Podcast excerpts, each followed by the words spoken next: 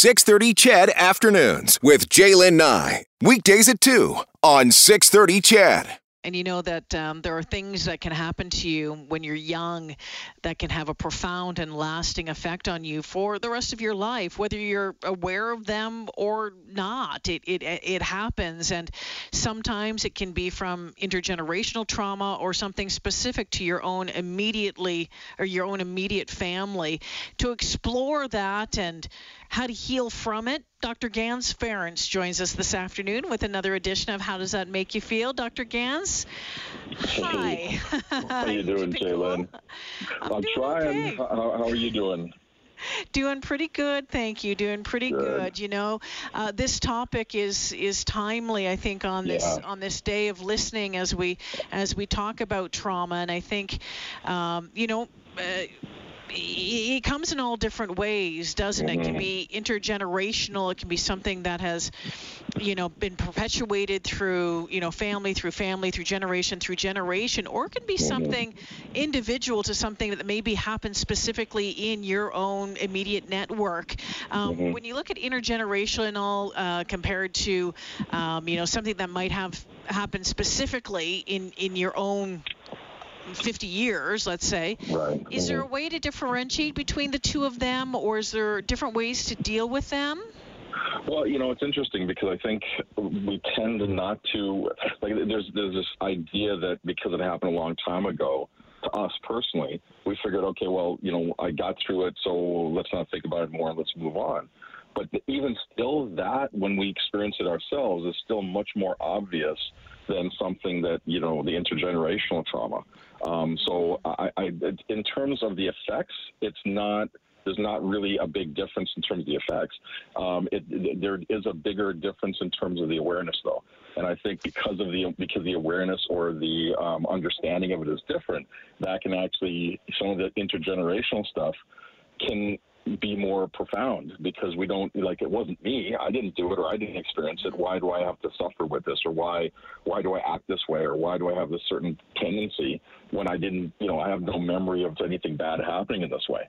But it's just like anything else. I mean we inherit um, certain ways of you know approaching food or uh, certain communication patterns or different things like that. So the intergenerational stuff can because it's not as obvious it can actually be much more damaging.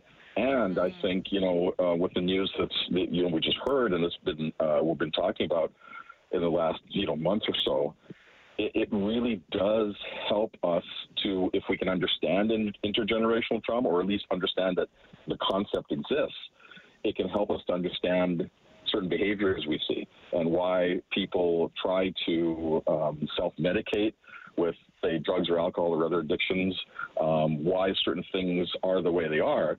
Much of it is because of the trauma whether personal and or generational You know, when you talk about generational, sometimes it, it, it can be okay. Well, this is what happened, but if it's happened to you, you know, when you were 10 years old, Mhm. and there isn't intergenerational trauma, sometimes it can be very, very difficult to to find that root cause of what's going on. Why am I making bad choices? Why am I doing this? So, h- how is it? You know, what do you have to sit up and take notice about?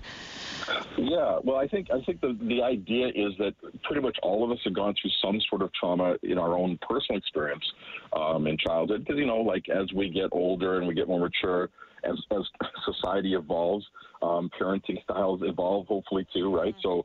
You know, um, some of us were spanked. I know I was spanked. Another sort of discipline was given when I was young. Um, so understanding that when we are hurt, from whatever the cause is. And it doesn't, and, and uh, I need to differentiate here because trauma, the, the definition of trauma is not in the event. So it doesn't matter if it was a spanking or, you know, you're locked in a closet or anything like that. It's about what is the effect on the person who's experiencing it.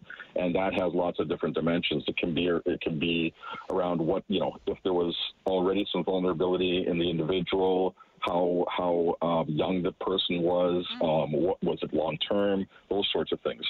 But the effects are that when we go through trauma, it it you know kind of activates or turns up the volume on our nervous system, and so that creates more stress for us. So it can be stress in terms of how we relate to people, how we listen, how we communicate. There can also be physical stress, uh, physiological stress. We're going to have like high blood pressure, um, you know, prone to different diseases, or you know the the common garden variety, you know, anxiety and depression that a lot of us feel.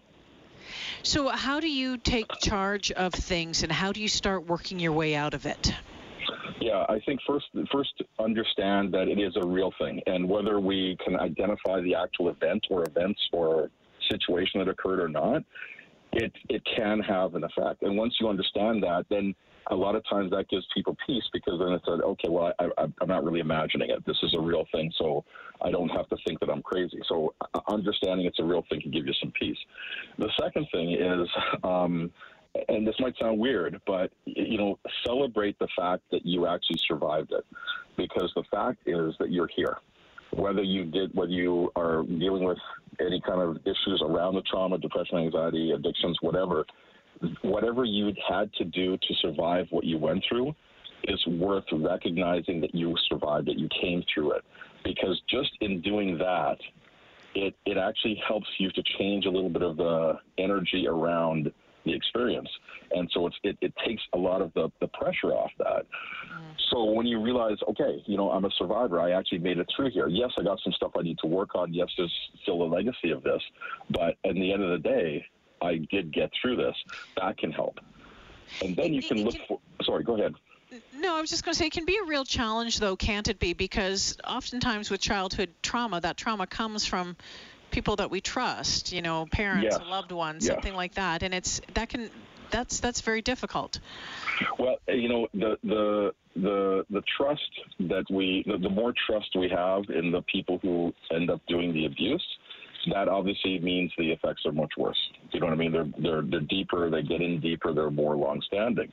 So yes, it is. It can be hard to really see that as a as a you know to celebrate. And we're not celebrating that. We're celebrating the fact that whatever you had to do to get through it, you were able to do that. And even if those habits or those behaviors still stick around, they may not be functional now, but they were somewhat functional at the time, given the limitations of your age or your experience or whatever. They actually helped you survive. And so, even though it's a you know a bad habit, even let's take something like addictions for example.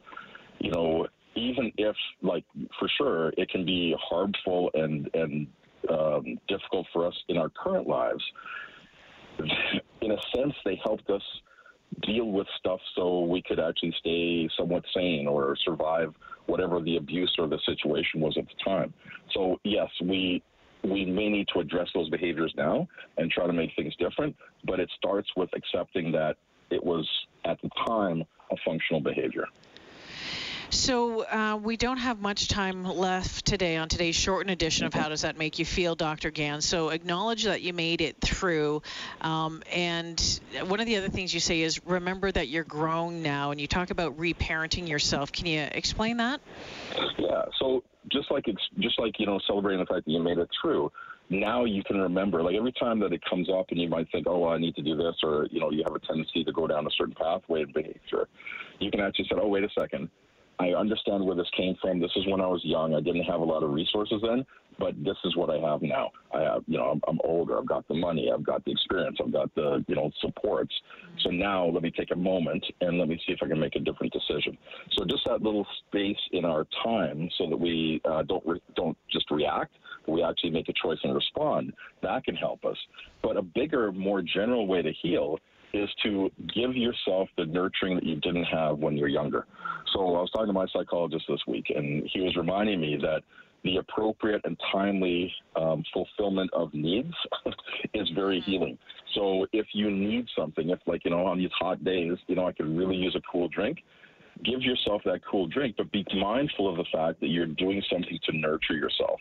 And a lot of the trauma that a lot of us have experienced, whether it's intergenerational or individual, comes from our needs either being denied or misfulfilled, or worse yet, you know, we're, we're, they were used against us in some way, yeah. right? And so when we're actually able to do that for ourselves, that's one of those kind ways to nurture and reparent ourselves, and that that can be very, very healing. And of course, uh, get help. You have to remember that uh, you don't have to do it by yourself. Yeah. There's uh, different options that are out there. You can always find out more at AskDrGanz.com. Ganz, I'm going to have to leave it there for today. Uh, thanks for joining me uh, this afternoon. Thanks for the important conversation. Let's do it again next month. Absolutely. Let's keep talking, and everybody stay cool today. Yeah, you betcha. Dr. Ganz Ferrance.